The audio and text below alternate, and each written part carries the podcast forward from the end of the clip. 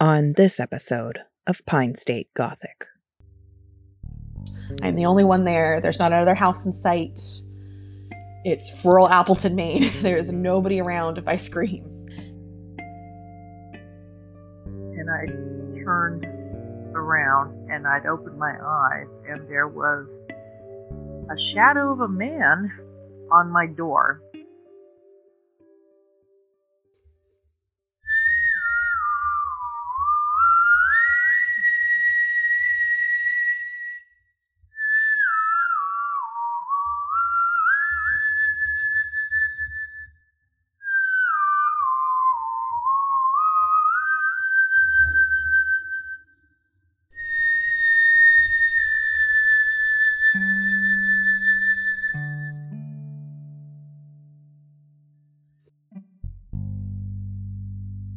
From the moment your eyes open in the morning, you are met with choices, usually mundane.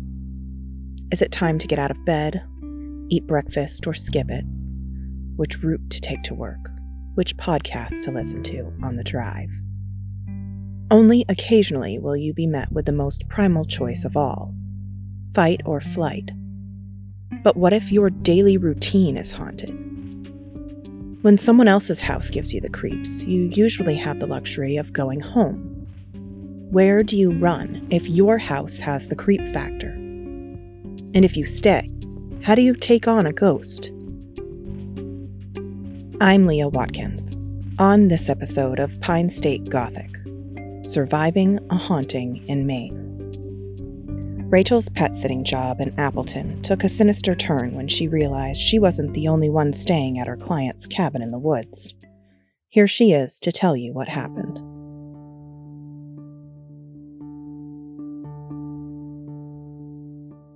My name is Rachel, and this story happened in Appleton, Maine about 11 years ago when I was in college.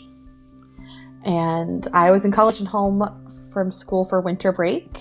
And all through high school and college, I did a lot of pet sitting for people. I would go stay in their homes and take care of their animals and try to keep up their normal routine. And when I came home that week, I'd gotten a last minute request to go pet sit for a woman who lived in Appleton. And I said yes. I'd never been, been to their home before, but I went and I met them, and she was this really sweet young mom with two little kids and a really sweet, like six month old golden retriever puppy, and a really fat, adorable orange tabby cat, and chickens. So her husband was away out of town for the week, and she decided she was rather go home and spend time with her family and visit with the kids than just stay at this little place by herself. It was this really cute old hunting cabin turned into a home.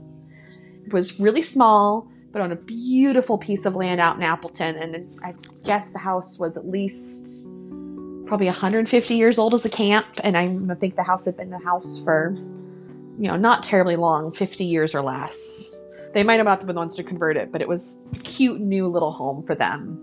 And we went through the whole routine take care of the chickens, take care of the dog, cat, easy peasy. So she leaves. I spend my first day there, and it's lovely and gorgeous and having a fun time with the dog. And I get everybody settled and I go in the house. And your first night in a new house is always a little creepy. I always check out that there's no one behind the shower curtain and just make sure all the windows and doors are locked. It's winter in Maine. It's middle of December and it's cold. So everything's tight and snug and ready to be cozy for the evening. And it was just quiet, but I had an odd feeling. I was like, psyching myself, like, Rachel, this is ridiculous. It's just your first evening in house. It's always weird. Stop imagining things. Like I've done lots of pet sitting, and the first night's always a little creepy, but then usually by night two, I settle right in. And I can't tell you anything specific happened that first night other than I just felt odd and like I was being watched. And so I went upstairs to their bedroom, and it was just a little tiny living room downstairs, a little kitchen. And then the upstairs, the stairs open into the main bedroom. It was one reasonable sized bedroom, and then a little tiny room off the other side of the stairs. There's no wall or door. And they had a big bed, and I was just up there reading. And it wasn't fun. it was just odd. And I go to bed and I had weird dreams, just being all nervous. But I did this a lot. This was something I did, and the first night's the worst, and then it gets better. So the next day, I'm hanging out, and I invited a friend over, and we were out walking and checking out the chickens and playing with the puppy. And I was like, please spend the night with me tonight. I'll make something fun for dinner. And she came and spent some time in the house and had planned to spend the night with me. And by about eight o'clock, she's like, nope, I can't do it. This place is creepy. I was like, no, no, please don't leave me here alone. But she did. So she left. And I'm like, this is fine. You're not in any danger. So I settled, made nice little dinner, took care of everybody.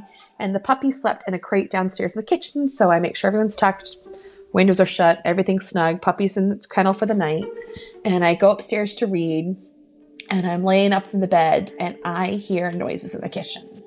And I've just made sure everything's locked and shut. I'm the only one there. There's not another house in sight. It's rural Appleton, Maine. There's nobody around if I scream. And there's cabinet noises. I can hear cabinets opening and shutting really loudly, like slamming shut. It's not like, did I hear something? No, they were loud and it sounded like someone was stomping around the kitchen looking for food. And I was nervous. I was like, no, no, this is okay. You're fine. I just, you're, whatever it is, just stay in bed. I'm in the bed and I'm sitting there reading. And I'm just trying to ignore the sound. And then I hear the footsteps coming up the stairs. And since the stairs open to the bedroom, there was nowhere to hide. And I'm hearing the footsteps like it's just the cat. That's a really big, chubby cat. It's just the cat going up and down the stairs. They're old, they're creaky. And I look over and the cat is curled up next to me in bed. And that was about all I could take. So I ran downstairs, grabbed my bag, got the puppy. Yet again, no one was in the house. I'd locked it all up. I got the puppy, got in my car, and I barely made it out of the icy winter driveway. And I went home to my parents. I spent the rest of the week. I would go in the mornings. I would take care of everybody. I would go check them in the afternoons. I had the puppy at my parents' house with me, and I would not be at that house after dark. And I never offered to return. That was a long week. And I understand now why I think she didn't want to be there home alone. Big guy energy in that house and it felt like like a guy out there by himself. They had like tons of acres. There's nobody else around.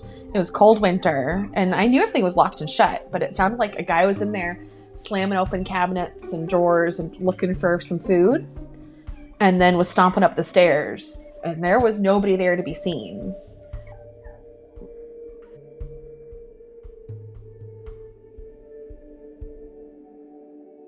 Thank you, Rachel. Fortunately, Rachel was able to fulfill her pet sitting duties without needing to stay overnight at the house. For Holly, a single mom of two renting in Ellsworth, it wasn't as simple as packing up the kids and finding something else. She had to stay and fight for her home. She's going to tell you how that went when Pine State Gothic continues.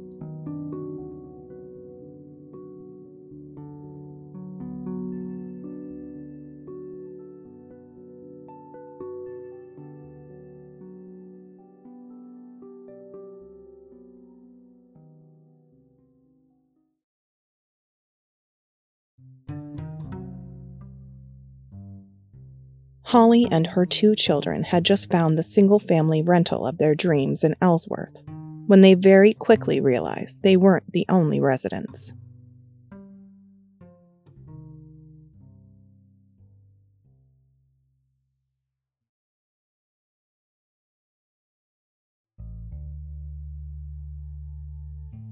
My name is Holly, and this is my story from Ellsworth, Maine we moved into our house on December 28th, 2010. We were really lucky to get it. It just kind of opened up, fell in our laps. And so we were super excited. It was a over a hundred year old farmhouse. We had moved in. Um, the kids and I had brought everything into the house. We'd been living at a totes for a while the middle of unpacking, we were kind of hungry. We didn't have anything in our fridge yet, so my daughter and I went across the street to get something to eat. Now, this time my daughter was eight years old, and my son was six. And my son wanted to stay at the house. He didn't want to go across the street because it was cold and the house was warm and whatnot. So we were across the street for, I would say, under 10 minutes and we walked back across to the house. went up the driveway to the door. Um, my son was curled up outside of the door without a coat. He was just bawling his eyes out.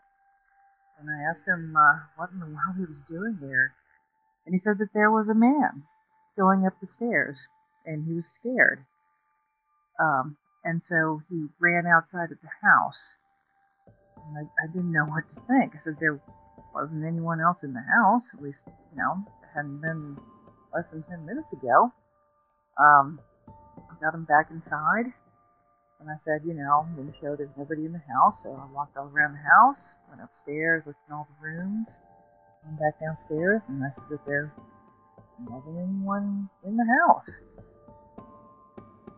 Things started happening within a week. You could hear thumps throughout the house. My kids at the time slept in the room with me.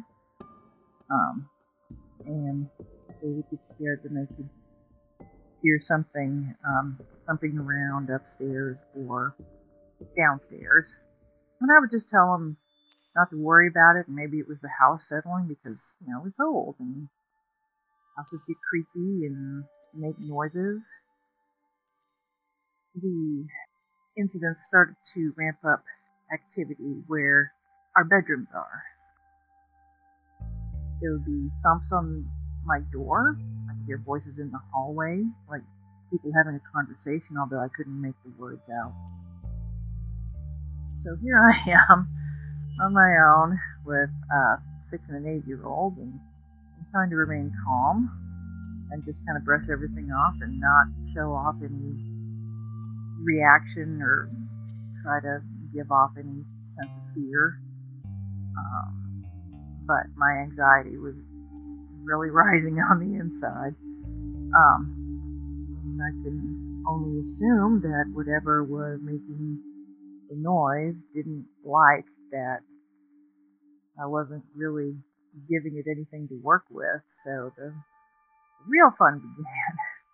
so the way our house is set up is this. When you go in the front door, the stairs are almost straight in front of you, running along the right side of the house, and the kitchen and the rest of the downstairs is to the left.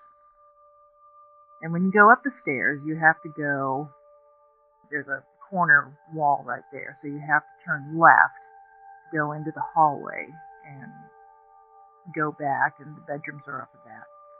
So my room is immediately to the left once you turn. It's at the front of the house over the kitchen. Um, so I can look from my bed and see the little space at the top of the stairs. So obviously, if someone were to use said stairs, I could definitely hear them. The noises started to ramp up at night. It didn't take me long to realize that it would only start after I had turned off my light to go to sleep. And once the light was off, something would start within a couple minutes, start stomping up and down the stairs. And they weren't normal steps, they were it was like deliberately forceful. It was like it was looking to make as much noise as it could. You know, I'm thinking I'm going crazy. Some nights, you know, when my cat was on the bed with me, she'd be startled by the sound. We'd both be staring out the door looking for what was going on. To keep my kids from being freaked out, my plan was to stay up as late as I could make sure that they were deep into sleep before I turned off the light. As soon as I turned off the light, it would start stomping up and down. It would start walking the hallways. So a little bit after that, it started doing more stuff. Started opening and closing doors upstairs. I could hear what sounded like light switches being turned on and off, even though the lights weren't affected anywhere the hallway light was always on because of my daughter. She's scared of the dark. That was always on. There was one particular night when it was really bad. There were footsteps in the hallway, the switches being turned on and off, the doors swinging, what sounded like metal being dropped on the hallway floor.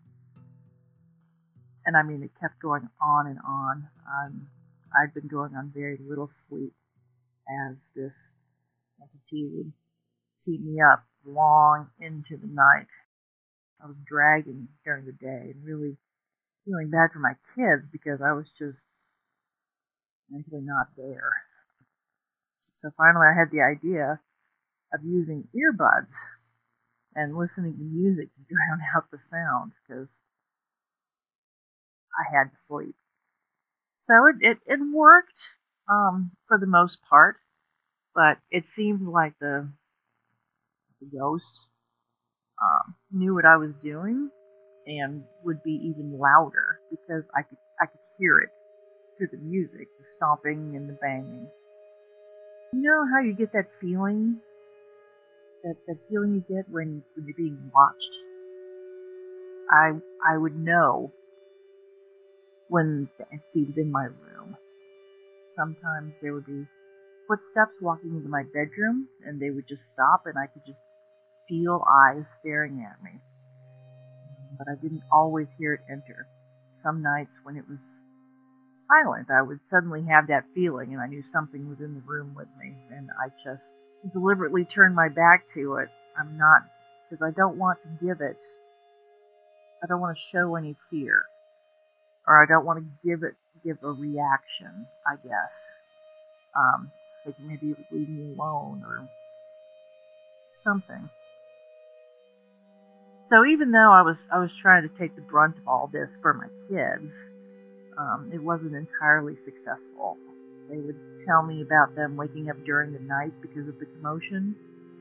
One day my son came up to me, and I could tell he was really upset. He said that he saw an old man in the hallway, and it scared him.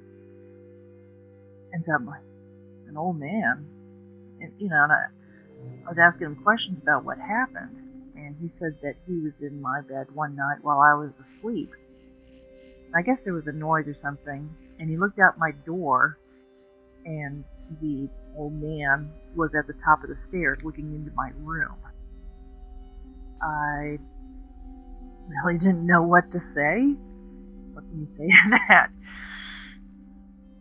So in February, there was a night that was probably the most frightening to me. At that point, I was leaving the light on when going to bed just to make it less scary. I, I think I had bought um, oh, one of those sleeping masks that go over your eyes, just because I I had no idea what to do. um, I just laid down and gotten comfortable on the bed when I felt something heavy lift up from the foot of my bed like someone had been sitting there before I had laid down and had gotten up. Um, and I mean, I froze. I shut my eyes tight and just I didn't move for a couple of minutes. And finally, my brain came up with a solution. It really didn't make much sense, but I was grabbing onto it, and it's like maybe, maybe it was the cat that jumped off the bed even though I knew that a cat could not have that kind of weight. But I clung to that idea because it was a lot better than something would, you know, what I was thinking. I rolled over in bed and kept thinking, please be the cat, please be the cat, please be the cat. Well, I, I opened my eyes and the cat was fast asleep in the middle of the room, pretty much oblivious to my terror. I rolled back over and just kept my eyes shut.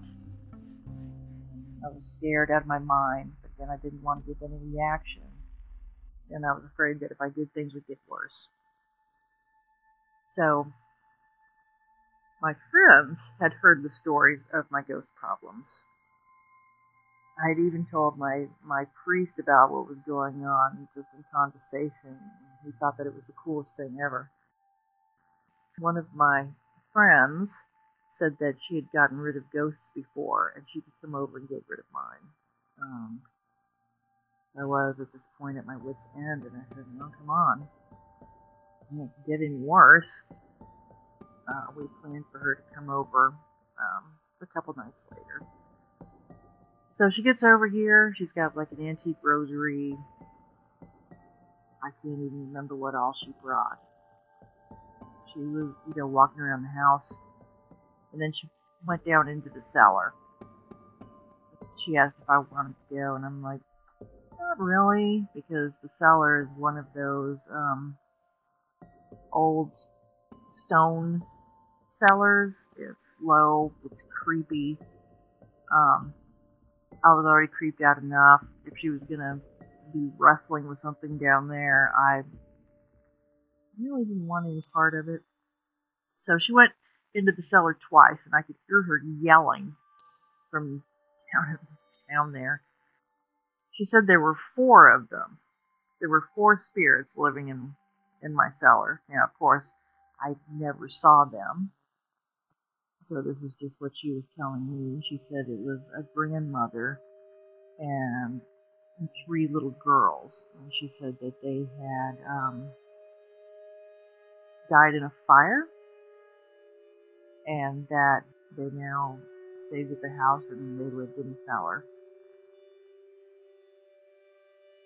Again, I wasn't there and I didn't see it, is what she said. But I think on the second time that she went down there, she came back up and her antique rosary was broken. She said that something had grabbed it and pulled on it and snapped it. She comes back upstairs. She said the spirit, something was going around the house, and I could hear my cat. Well, my cat started screaming as loud as a person and tried to claw and bite her. And then we could hear footsteps running upstairs. I mean, it was it was crazy. I mean, it sounded like a fantasy story, but it was so wild right then. I was tired and freaked out. You know, by the time it settled down, I was exhausted. So she said that it was gone and that it wouldn't bother me anymore. I it was so intense, but we had just I mean, we had had a tough few months and you know, finally finding a house. We had moved back up to Maine. Finally found a house. Um, you know, and we'd signed the lease. Um, there's nothing to rent in Ellsworth. Um, so it would have been near impossible to find something else. So I'm like, well, we're going to suck it up. So, and it did die down. It, it wasn't as aggressive as it had been. There, there wasn't any more stomping up and down the stairs. There wasn't any more deliberate pounds on walls or on doors, you know. There was nothing deliberately trying to scare us. The things still kept happening. You know, I remember one night I heard a heavy thump in the kitchen. It shook the house a little bit. And then the sound of some something heavy being dragged through the kitchen. And at that point, I was just like, oh, okay. I'll check it out when I go down in the morning. You know, things were going missing. You know, like one day my house and car keys disappeared. I didn't find them for years. I finally found them stuffed in a canvas bag in a closet in the back bedroom. Like, I have no idea how it got in there. But a friend of mine gave me some advice. Whenever something goes missing now, and I can't find it, like something's just there, and then I turn for a second and come back, it's gone. I go, haha, yeah, you got me. That was a good one, but I need my stuff so that I can do this. And then I'll find it, you know, a few minutes later. As regards the history of the house, I was curious, and at that time I was um, I was an intern at the tax assessor's office for the city of Ellsworth, and we looked up my house. So it said that the land was the, the plot of land was purchased in 1896 the house was built in 1900. Um, I didn't see anything really stand out until there's sometime in the 70s. Um, the house did catch on fire, and it was on the backside, you know, where people extend their houses back. And so it was a newer part of the house, and it had burned. And it had been rebuilt, but there weren't any deaths associated with it, and I have tried to look up old newspaper records and whatnot, but that long ago, it's it's kind of hard to find out um, information. I never had any problems with ghosts before. It's just it started up here it's just really weird. But we, you know, like I said, we're kind of at a peaceful coexistence. Occasionally, you know, you can hear somebody, something knocking around. My daughter still hears footsteps in the hallway, but I don't hear it. So it's not pounding, you know, trying to make noise. It's just walking. And I think they're, you know, up in New England that houses are so old. I mean, I would think that most of the houses have at least one spirit rattling around in them somewhere. So the ghost, you know, occasionally does still make noises. But now it it kind of you know, I'm not sure who it is. It does things just to let me know that it's still here. It would you know, a couple of times. I have a, a ceiling fan in my bedroom that's broken. I would be laying in bed and fan blades would start moving. Not fast, but slow, just like something pushing it a little bit. And you know, it could go on for a few minutes and then it would stop. Another time, the pull cord for the fan, it was wrapped around um, the base. It was tangled up. I couldn't get it undone, and I was like, well, I'll get to it later. I'll get to it later. So actually, I was sick one day, and I was gonna go and try to uh, undo it, and I looked up, and it was completely untangled and hanging straight down. So it actually did a did a nice thing for me. But now, every few months, it's um, I'll find the uh, the pull cord draped over one of the lights just to say I'm here. You know, hello, don't forget about me. It's kind of more like a friendly, playful thing now we kind of peacefully coexist. I have not had anything heavy like a person sit on my bed since that one time, but strangely enough, a cat.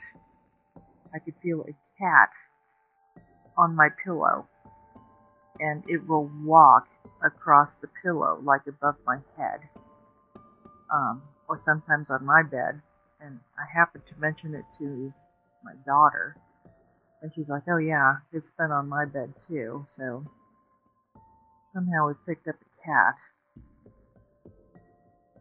I've seen a woman in my house out of the corner of my eye. Nothing happened. She was just standing. I was sitting in the living room, and she had on a long black skirt and a white blouse and her hair was done up in a bun. It just seemed like dressed from around, you know, the turn of the 1800s, 1900s. The only thing after that, about four months ago, my door was halfway open, and the hallway light's still on because my daughter's still scared of the dark. And so the light was shining on my door because there's a, there's a light right outside of my bedroom. And I turned around and I'd opened my eyes, and there was a shadow of a man on my door. And he had to have been standing like right there because, as I said, the light is just outside my bedroom door. And after that, I just kind of rolled back the other way and um, just tried to ignore it, even though it, it definitely gave me a start. It opens windows occasionally, but it's more like a hello, I'm here.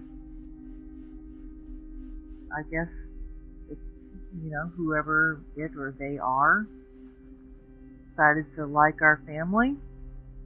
I guess the maybe the one ran, you know, went away, or maybe it just, you know, we showed it that we weren't going anywhere.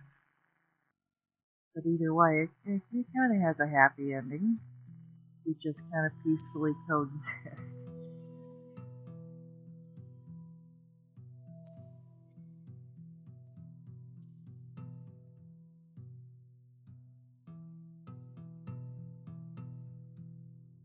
Thank you again to my contributors, Holly and Rachel, for trusting me with your stories. This episode featured music by Blue Dot Sessions. Pine State Gothic is edited and produced by me, Leah Watkins. I want to hear your experiences of the mysterious, magical, mystical, or murderous side of Maine. Please email me at pinestategothic at gmail.com.